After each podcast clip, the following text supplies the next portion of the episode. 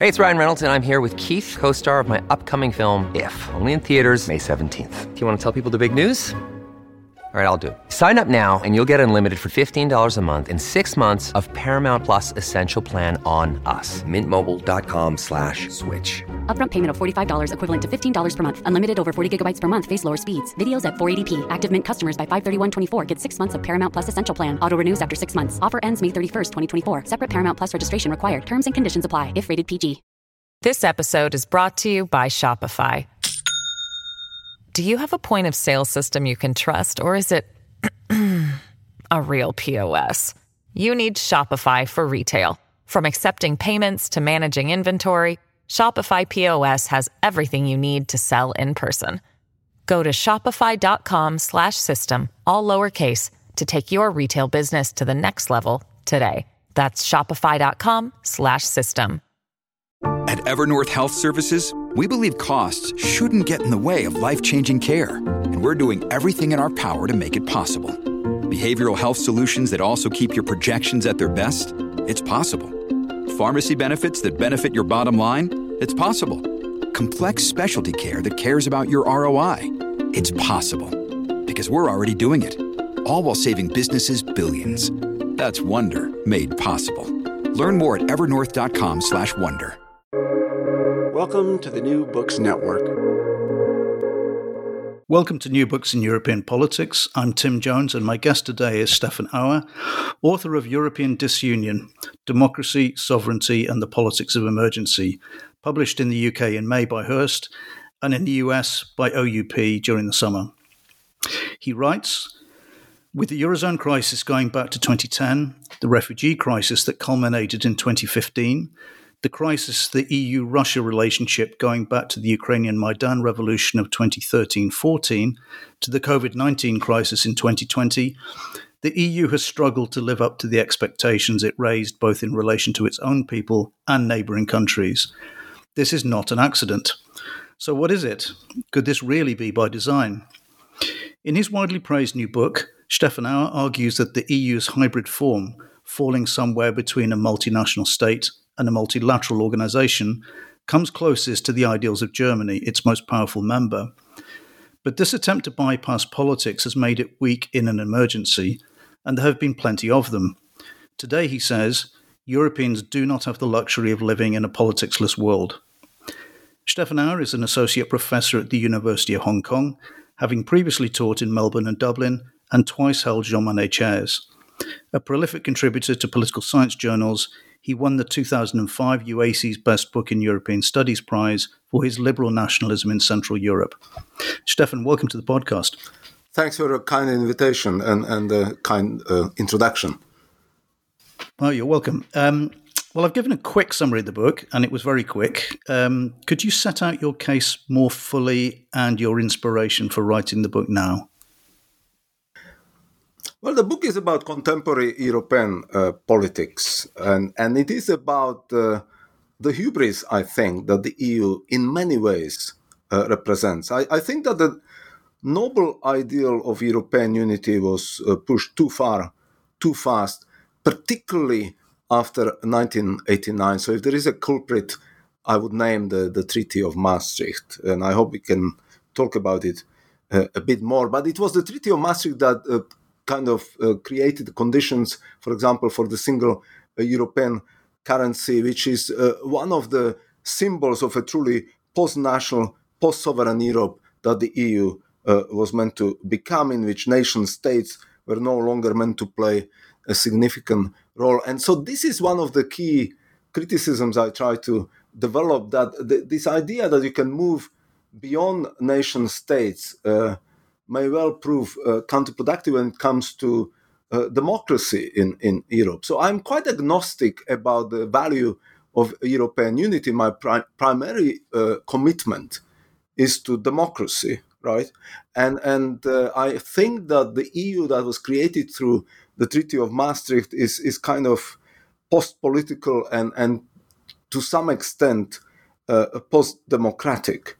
So my main concern my main concern then is whether the project uh, that seeks to undermine sovereign nation states ends up undermining uh, democracy in, in Europe. And this is something I believe that we could particularly observe over the last uh, decade, uh, the crisis decade.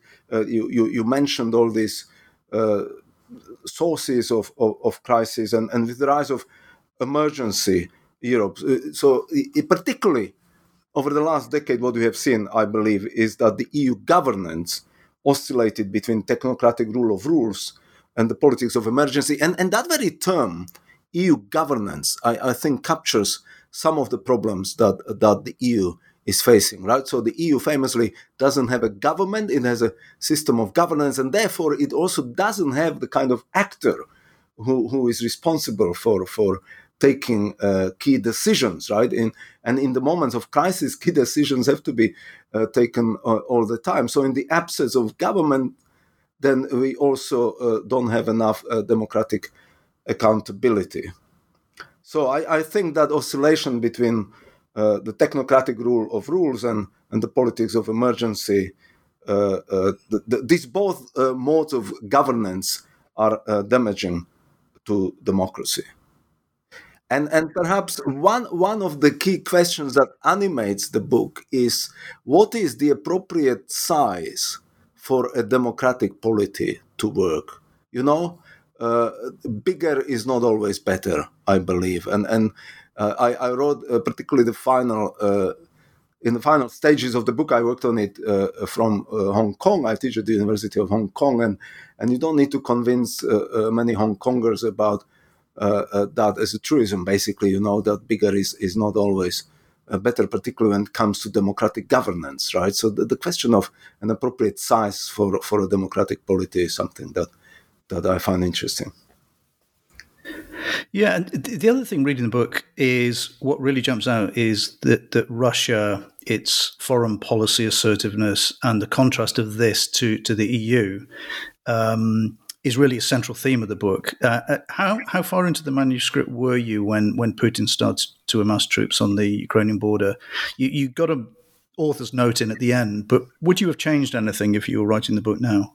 I'm extremely grateful you are asking this question because it is a very strange moment in European history to be releasing a book, you know, that has the ambition to engage the reader about contemporary European politics. And of course, I deal a lot with history, history of ideas. So I do want to you know identify continuities and, and changes in, in contemporary uh, Europe. But but the moment is such that everything is up uh, in the air, right? Everything is is changing so. Uh, drastically, dramatically, and not necessarily for the better. And I have to be upfront with you. So I basically finished the book uh, when when the situation in Ukraine started deteriorating uh, uh, dramatically. So I, I, submitted the manuscript that is the whole book, more or less, by the end of uh, November. I negotiated with the publisher, and, and Hurst has been extremely uh, accommodating. So I negotiated uh, uh, with them that I would write a short author's note, more frankly, in the expectation that the rule of law crisis, for example, was still very much, you know, going to continue, etc. but then it, so happened that I was writing these acknowledgments and a short author's note uh, about four weeks after the start of the invasion. And it is strange because then the, the key point I try to make is that I might have uh, underestimated the potential for European unity, which is badly needed, of course, in response to that uh, uh horrible invasion. And, and now uh, I, am thinking that unfortunately we have uh, we have this unity, and along the lines that are sketched in the book, whereby uh, uh, Germany, despite uh, its bold announcement about the so-called Zeitenwende, you know, a new age in, in German politics towards Russia and and, and the rest of Europe, uh, uh that Germany continues in in this uh, reluctance, in a way, to to speak the language of power, to think strategically, to to think about.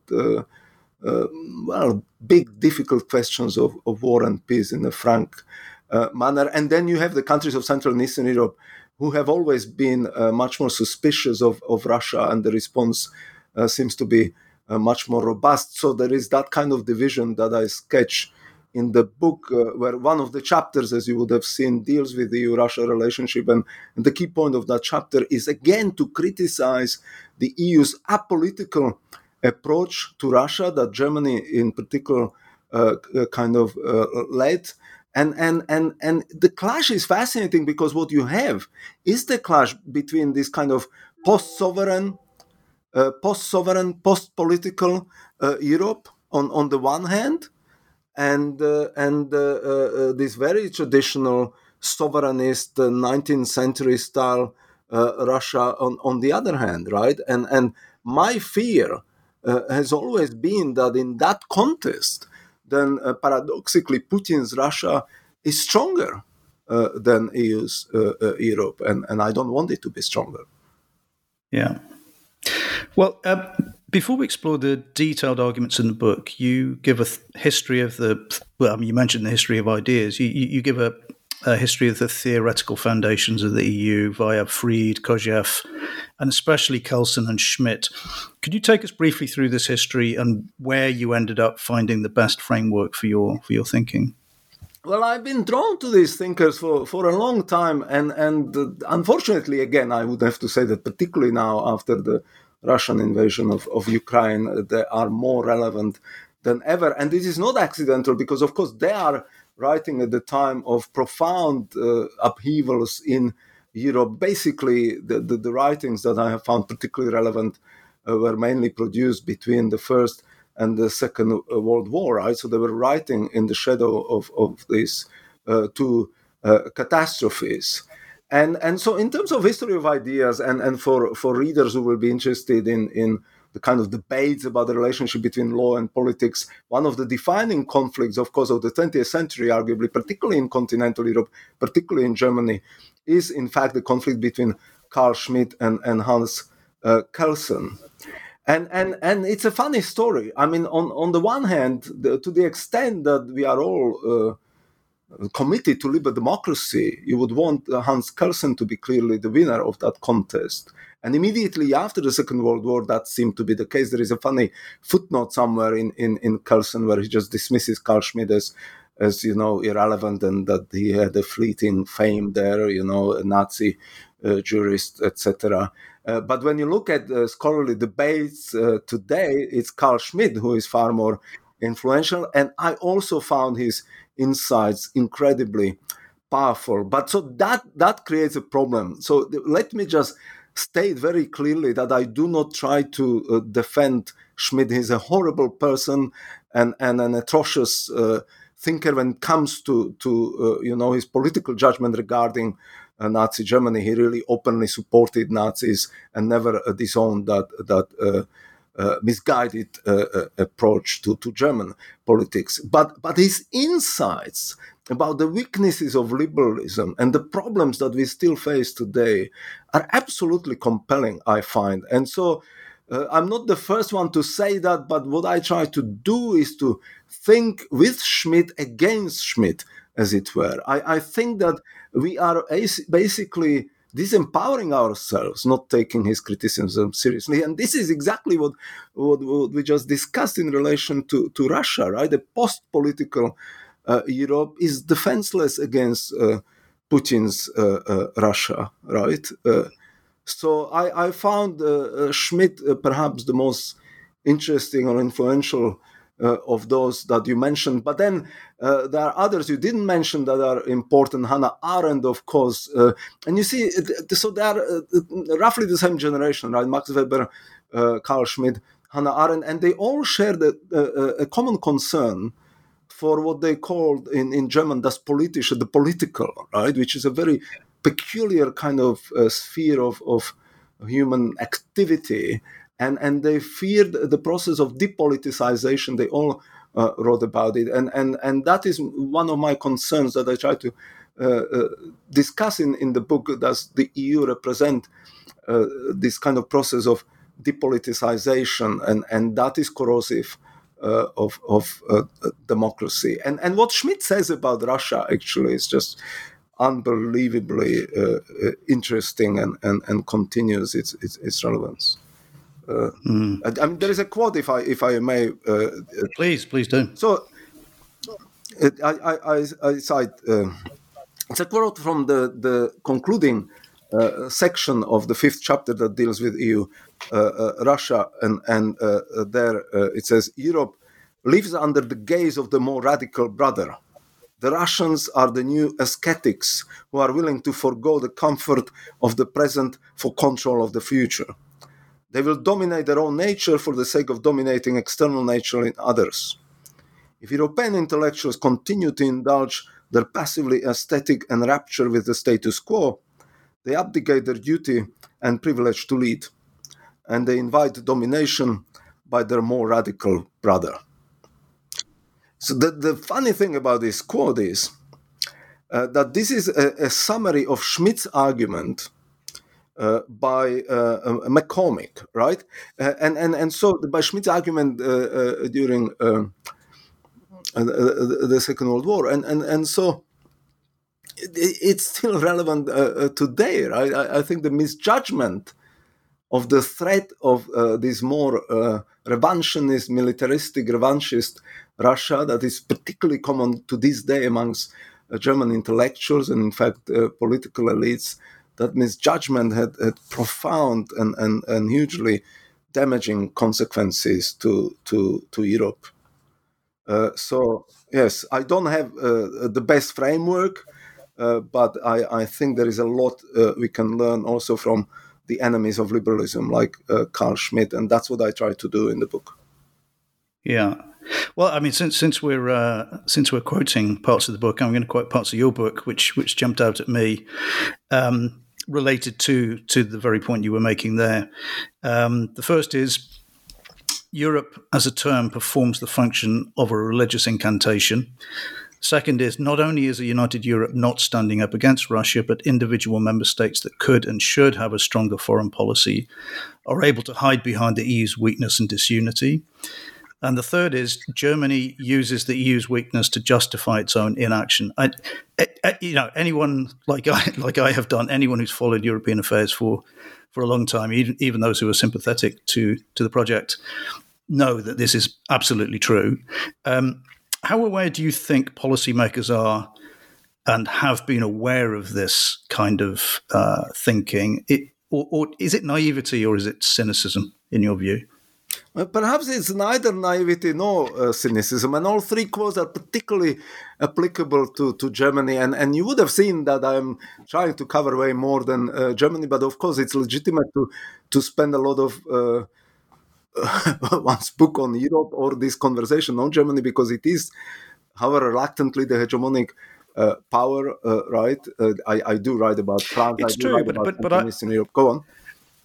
But no, I would I, I would argue, I'm sure you would too, that that uh, yes, Germany hides behind this uh, this incantation, but then other countries hide behind Germany, you know, Italy, yes, Spain, of course, yeah, absolutely, so, particularly yeah. now uh, or Austria, right? Uh, yeah. particularly now uh, uh, in a conflict with, with Ukraine. But so again, I mean, the, the current conflict, and, and mind you, all the three quotes perhaps are, are from the main part of the book that was written be, before the invasion, but uh, particularly the current conflict illustrates uh, that well, right? That Germany uses the EU's weakness to justify its own inaction. I mean, it's quite remarkable when you follow the current debates in, in, in Germany that Olaf Scholz and, and every member of his government uh, time and again that uh, you know this is not the time for uh, German Alleingänge, that is uh, you know a separate special path for Germany. We need to do everything in consensus with our allies, etc. While at the same time, in its reluctance to to more strongly support Ukraine with you know military equipment with further sanctions. Germany is actually uh, uh, quite at odds with uh, its allies. I mean, when you look at how much Americans have done for Ukraine, uh, it dwarfs uh, the efforts of, of uh, Uh, Germany, that is the largest uh, European economy, of course, and, and Europe's uh, reluctant leader. So I, I do think that that it, it, it is the case, but I, I wouldn't say it's cynicism or naivety. It's it's rather I I believe it's the kind of misguided lessons that they uh, have learned from from history, and that is again something I I, I do try to uh, address um, in the book. I mean, the irony is that the Germans forgot uh, their Carl Schmitt, right? And, and and understandably so, because he was such a horrible uh, uh, person and, and he made such a horrible misjudgment uh, in relation to the rise of uh, Nazism. But but uh, Carl Schmitt is the one who, who understood that you cannot simply eradicate enmity from from human affairs, and therefore you have to uh, think about how to deal with the challenge that Putin's Russia, for example, uh, uh, uh represent. Again, again, the, the, there is a quote I, I could I could uh, cite directly from Carl Schmitt, and it's 1928, right? So this is before the outbreak of the Second World War, before you know the Nazis take over, and before Carl Schmitt himself becomes a, a Nazi. He he writes it would be a mistake to believe that a nation could eliminate the distinction of friend and enemy by declaring its friendship for the entire world or by voluntarily disarming itself. The world will not thereby become depoliticized and will not be transplanted into a condition of pure morality, pure justice, or pure economics. If a people is afraid of the trials and risks implied by existing in the sphere of politics, then another people will appear which will assume these trials by protecting it against foreign enemies and thereby taking over political rule. I mean, this is incredibly uh, uh, timely now, right? So if Europeans are not willing to stand up for their values, then you have uh, uh that threatening Russia to take over eventually, uh, you know, uh, potentially large parts of, of, of, Europe. And even if it's not an open military occupation of the uh, rest of Europe. I mean, uh, if if Putin is allowed to get away with this, then then uh, really uh, Western Europe too would be just living in the shadow of of Russia. So so that is about about uh, uh, you know the importance of of standing up for one's values, which which is present in Schmitt's thinking about political community. That it has to have a shared uh, purpose, right? And that that takes me to that point you, you, you cited Europe as a term performs the function of a religious incantation. I'm not convinced that that Europe can provide all answers uh, uh to to problems that that contemporary Europe that Europeans uh, face, right? So German politicians need to think about also what is in German uh, national interest, uh, uh, what is in the interest of their voters, and that too, even in relation to Russia and, and Ukraine. Yeah. Well, you, you have a whole chapter where you talk about the I guess the, the, the original reason for this this diplomatic approach, and and you you you referred to how the Europeans have fallen back on this idea of the EU as a, as an attraction, you know, the power of attraction, as opposed to to exporting its its values. Again, c- could you talk us through that idea? Yes, so I, I, I talk I draw on a, on a short essay by David Martin Jones who criticizes kind of Habermas's approach to to to uh, international affairs and again it's it's so so incredibly relevant. So david martin jones coined this term that i like so much peace through conversation you know and habermas interestingly just restated uh, that position in relation to russia today which is uh, i mean bizarre a very sophisticated essay but i think again uh, profoundly uh, misguided. Ivan krastev had a short commentary that that also uh, I, I think reflects on on, on this uh, predicament uh, well, and that is that within Europe, within the EU as such, interdependence worked, and I acknowledge that, and I and I hope I give a fair representation of it in in the book. Uh, but where Europeans, uh, and again particularly German politicians, but French too, uh, made a mistake. They they made themselves believe that that same principle of interdependence can easily be applied to, to countries' powers outside of the EU. And so this is where the EU is now so incredibly vulnerable in relation to China, in relation to Russia, right? Because this interdependence didn't create a, a more peaceful, a more prosperous, a more stable world, right? When you uh, pursue interdependence, with a country like Putin's Russia, then you potentially make yourself more vulnerable rather than, uh, you know, um, somehow miraculously exporting your values, which is the whole idea of soft power uh, Europe. And it's the same, unfortunately, in relation to uh, to China. There are no signs of, of European uh, way of thinking influencing Chinese uh, politics, right? So, again, in the German context, that is the, the, the misapprehension, I think, to some extent of their own history, uh, this uh, Wandel durch Handel, the idea that the end of the Cold War uh, was somehow brought about uh, by transformation caused through trade. Of course, the story is, is way more complicated, and what was important in that story, the demise of communism, was the, the, the preponderance of the US kind of security umbrella uh, that was erected over Europe, and, and in that competition between the US and the Soviet Union, uh, you know that it was quite clear uh, that the Americans were serious in, in their determination to defend uh, the Western world, etc. So it wasn't just soft power Europe that brought about the demise of communism. Yeah. Well, th- th- I mean, this this idea, this peace through conversation idea is you discuss this um, in your chapter on Central European accession, where you see you seem to see the original sin in the Velvet Revolutions that allowed the communist elites to leverage their political dominance into economic power, uh, which eventually undermined credibility of EU membership with the wider population. And you have this very nice quote where you say, "The EU loves non-violent revolutions; it sees its own beauty reflected in them."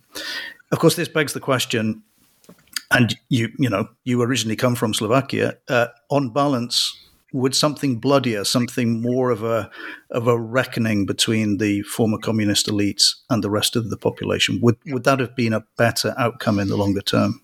Oh no, no, something bloody absolutely not. I, I mean, you don't want to present me as a bloodthirsty reactionary writer from Central Europe who dislikes the, the EU. I am I am a liberal. Something more, something more confrontational. Something then something, more something confrontational. That, yeah. I, I think uh, you know.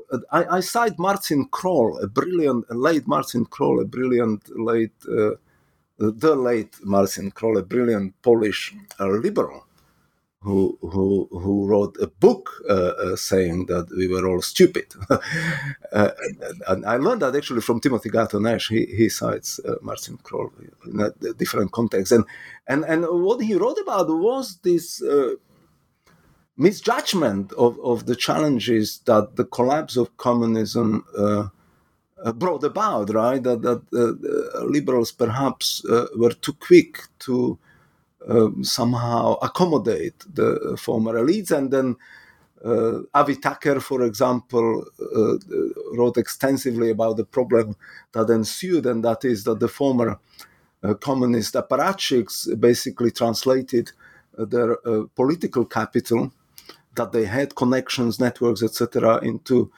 uh, economic capital. So they became uh, the new rich, right? And and that obviously delegitimize uh, the, the new order uh, to some extent. And then when you see, for example, uh, the Hungarian developments that are that are quite typical of, of, of this problem, everyone knows about uh, Viktor Orban, and for a good reason, because he has damaged uh, democratic governance in, in, in Hungary. Uh, but few people realized that what preceded Orban uh, wasn't all that ideal either, either and that was uh, uh the country immediately before Orban's kind of uh, takeover, like almost 20 years ago now. the country was ruled by a social democratic billionaire, Ferenc Gyurcsány, and and and his demise and the rise of Orban was triggered by Gyurcsány telling openly his party uh, comrades that they've been lying to their people, that it's all corrupt, right? And and, and they've been lying morning and evening and and and and, and whatnot. And and the same Gyurcsány was loved in Brussels because he was very uh, pro-European, right? But the country was not an ideal kind of rule of law uh, uh, democracy, uh, right? So uh, the, the, there was this problem that uh, the nominally left wing political parties calling themselves social democrats were often just fairly corrupt kind of tools for politicians to enrich themselves. I mean, Slovakia, actually, my homeland, presents an, another example of that trend where Robert Fico, who is uh, who was recently charged, actually, uh, and he was lucky not to get his parliamentary immunity removed. He also was the leader of, of what he called the Social Democratic Party, and, and he was loved in Brussels because he was uh, playing the game uh, most of the time as a pro EU uh, politician, right? Uh, so there were significant challenges there, uh, and I think partly caused by perhaps that uh, revolution being too velvet. But I am not saying that it should have been more violent. The, the challenge of that transition was underestimated, understandingly so. Of course, I, I don't know how it could have been uh, done better, but I, I, I think many of those legacies are not fully understood by uh, a number of fellow scholars who, who, look at the process of uh, democratic backsliding. I have a problem with that very term because it somehow assumes that uh, there was some kind of marvelous democracy in any of those countries in 1990s. Uh, then there wasn't, unfortunately. This episode is brought to you by Shopify. Do you have a point of sale system you can trust, or is it a real POS? you need Shopify for retail. From accepting payments to managing inventory, Shopify POS has everything you need to sell in person. Go to shopify.com slash system, all lowercase to take your retail business to the next level today. That's shopify.com slash system. Yeah. Well, a, a constant theme and related to this, uh, uh, and a major contrast you draw in the book is between the seriousness with which the EU, and particularly Germany, managed the sovereign debt crisis, and contrasting that with the light touch approach or lightish touch approach to uh, dealing with illiberalism and, and dealing with Ukraine. And I, th- I thought about this hard, and I, am not sure it's so different because uh, even when it came to economic crisis, the EU never acts in advance. Uh, it, it, it, it never, it always waits until it, it can see a crisis right before it, before it does anything meaningful. You, you saw this throughout the sovereign debt crisis. Um, so isn't that the issue that Crimea, you know, the, the, the, the take, takeover of Crimea was something that was not big enough a crisis to react in a crisis manner. The same with dealing with uh, Viktor Orban. Um, how would you respond to that argument?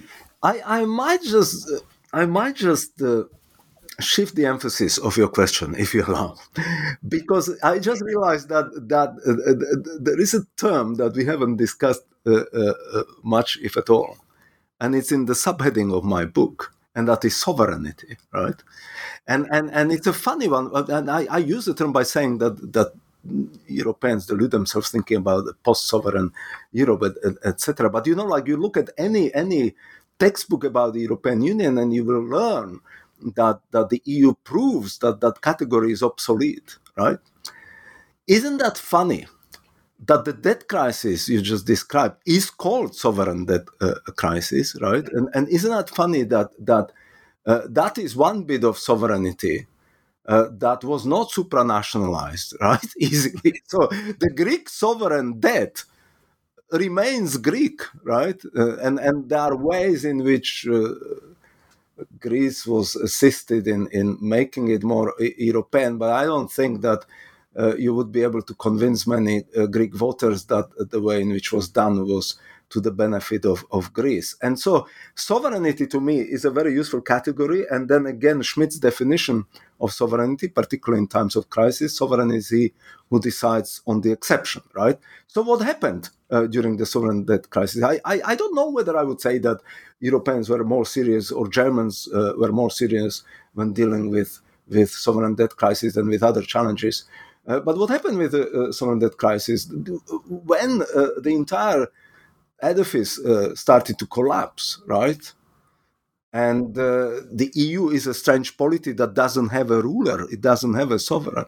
Then who decided on the exception? Mario Draghi, not the Italian prime minister, but the then president of the European uh, Central Bank. So to me, the story is instructive in the way in which that crisis massively uh, eroded democracy in, in, in Europe. The, the, whoever uh, the Greek voters uh, chose as their leader, uh, the country for, for a decade was led de facto by this Troika, right, the European Central Bank, Brussels, and the International Monetary Fund, and of course, for many people, Angela Merkel ultimately, right? And and I don't even have uh, firm views about the particular set of policies that were adopted. Uh, many of those reforms may well been may well have been necessary, uh, but but it is for the Greek electorate to adopt uh, a, a, strategy, right? Uh, not for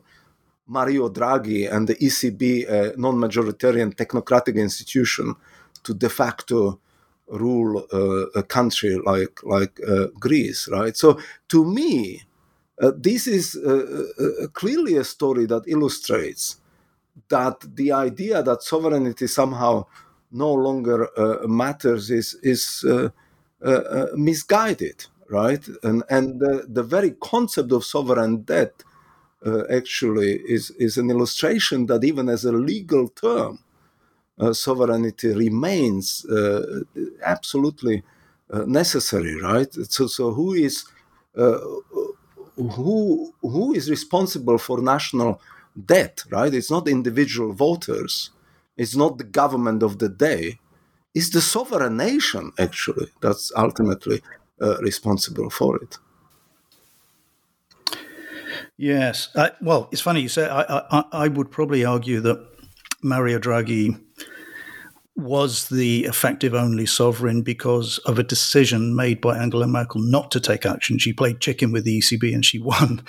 Um, so yeah, yeah, he was. Yeah. The, uh, yeah. Well, as, yes, as was the, the case, the, actually, yeah. Euro, European political elites uh, abdicated the responsibility, and so there was no other actor left uh, but the ECB uh, to do something. Absolutely. But to me, it's a marvelous illustration of the dysfunction of EU governance, right? And it is one of those things that is kind of, I mean, I, I got frustrated with a lot of sophisticated EU literature where you have a sense that uh, colleagues smarter than me uh, delight in the complexity of EU governing structures, right? And then, uh, you know, develop these elaborate terminologies and, and scholarly apparatus to describe what's going on. But then you look at what what happens in, in the times of emergency, in the times of crisis, and and it's just not very uh, democratic, right? Uh, and and as I said from the outset, my primary commitment is towards uh, democracy. I, I, I don't believe that uh, more Europe is always a better Europe. In the case of Greece, I think it would have been better for Greece and everyone else if if Greece was allowed to extricate itself from the euro. In fact, it should have been bribed into exiting uh, the euro than than having like a lost decade uh, and and uh, you know like I mean the youth unemployment is probably still in, incredibly high, and and they are uh, years after the, the, the low point of the whole story. So yes, that. Well, except except there you, you make a you make a point about um, Hungary, for example, and you you're critical of arguments that Hungary should be either forced to leave or there should be some kind of exit um, mechanism for Hungary. And, and your argument is that that would punish the Hungarians who want to stay in the EU.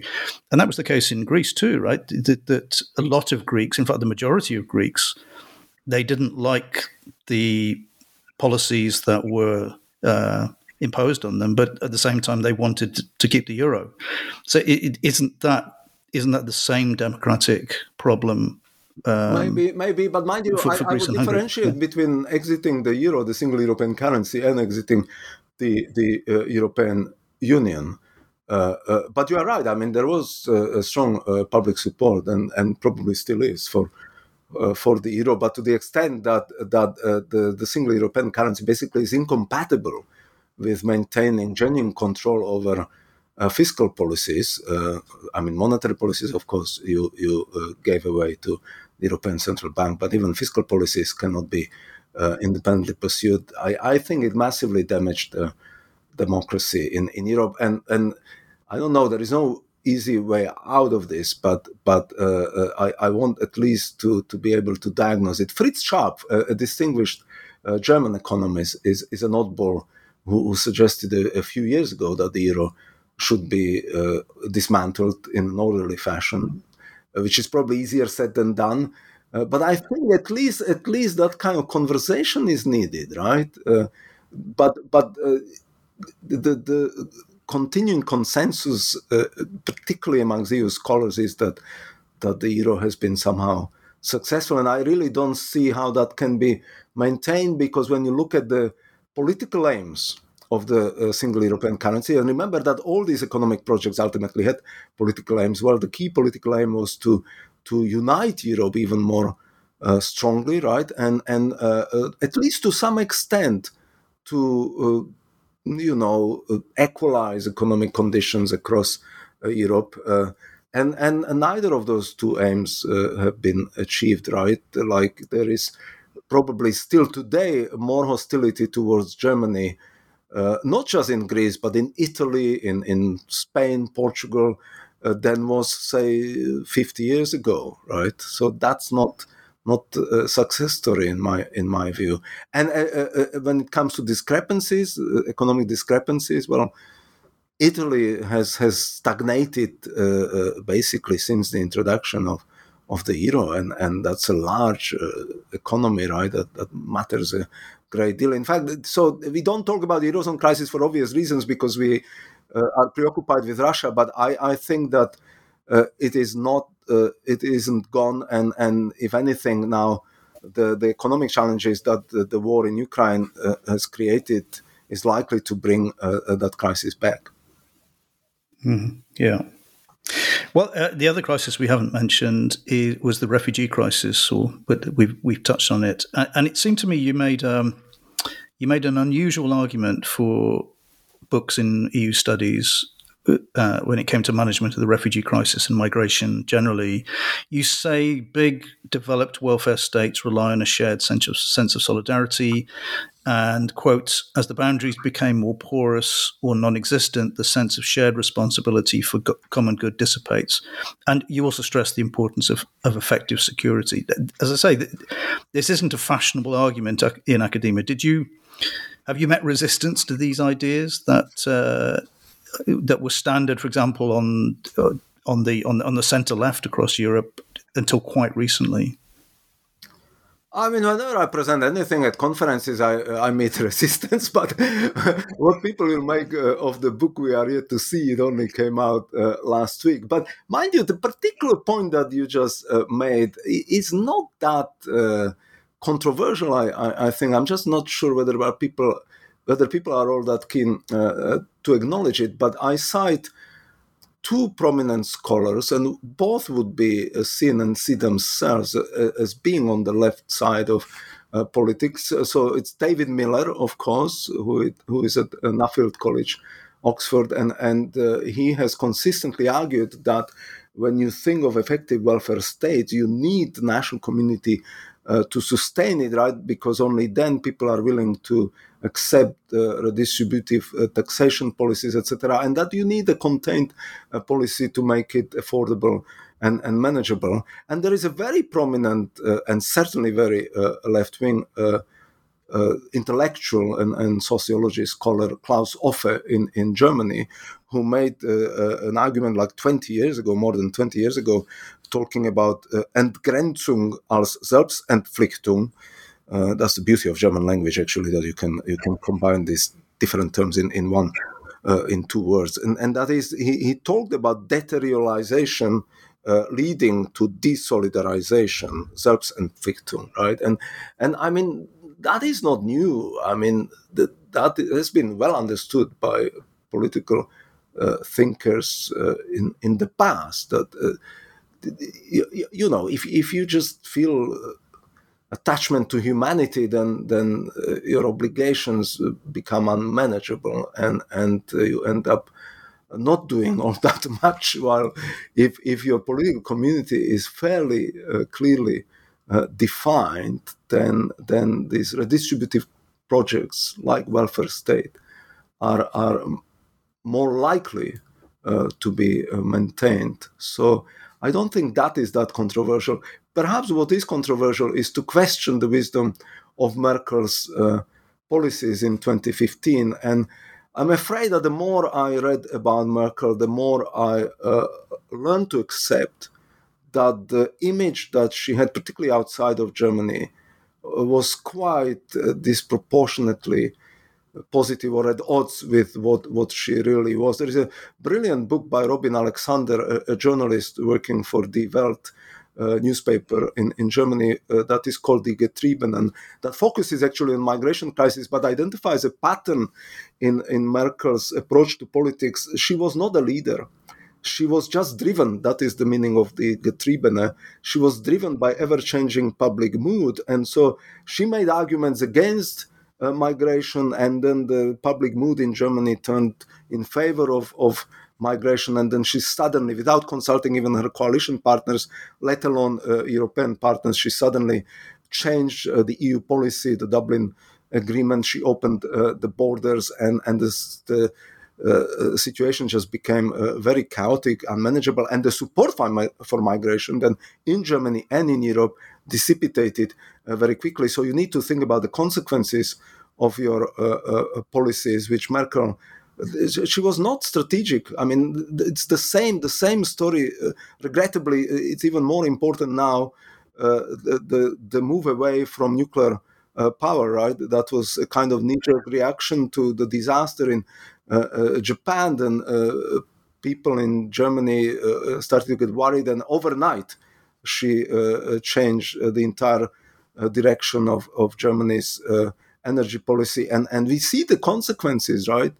of it today, where she just made the country even more reliable on Russia, a catastrophic strategic uh, choice, right? So she was not really a leader. Uh, and, and yet, at the same time, she was celebrated in major Western American media as the leader of the Western world, etc. I mean, she is very impressive. I always found when watching her presenting, etc., that she seemed incredibly competent and a very effective communicator without charisma, but very effective. Right? It worked uh, for for for uh, Germans, but uh, but uh, her major choices were catastrophic, and they were not made in a kind of strategic manner that uh, the leader of Germany, let alone the leader of the Western world should have uh, should have uh, done. Yeah. Well, you, you, end the book by saying, um, "quote Europe's political elites will need to stop chasing Arcadia, the promised land of the post-national or supranational democracy, if they wish to regain popular support." And uh, I'd certainly agree with that. But but apart from what they should stop doing, what do you think they should start doing? Well, it's very well observed because it is true that what I do mostly is to criticize what what went wrong, and and uh, I don't give uh, uh, prescriptions. Prescriptions are always harder than than critical analysis. Mind you, the lack of uh, prescriptions is kind of consistent with my approach and the overall argument uh, of the book. I do not believe in great revolutionary projects, right? That is my problem with the Maastricht Treaty Europe, that there was a kind of leap into a post-political, post-national quasi uh, federation. I do not think it is wise or helpful to imagine uh, this kind of uh, bold uh, projects, the end of nation states, etc. Uh, but but yet I, I would have uh, uh, prescriptions, and, and and the basic prescription is you know promise less and and do more, more modesty, less hubris. You know, more Europe is not always the best answer. I believe.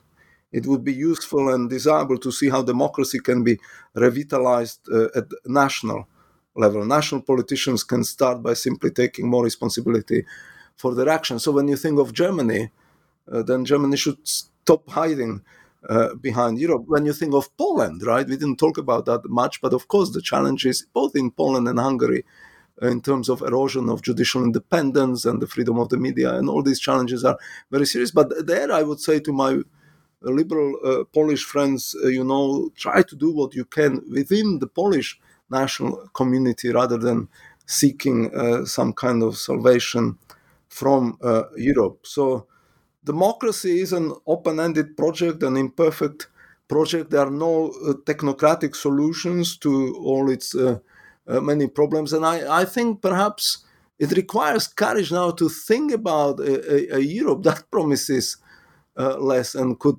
deliver more. I mean, I found it quite revealing and interesting that Macron now gave this major speech in response to the challenge of, of uh, Russia, yeah, where he is saying to Ukrainians that, we'll find a new way of accommodating you outside of the EU. I think it would be wiser and more responsible to think of how to, to re, re, reimagine the EU as a whole in a way that would allow the EU also to bring in Ukraine much earlier, much faster than, than is, is conceivable in, in, in the current kind of uh, uh, uh, with the current governing structure. So in EU, that would be less uh, supranational, less ambitious in its never-ending march towards a quasi-federation, would also be better equipped to deal uh, with the legitimate desire of, of Ukrainians to be to be brought in uh, very quickly, right, and informally.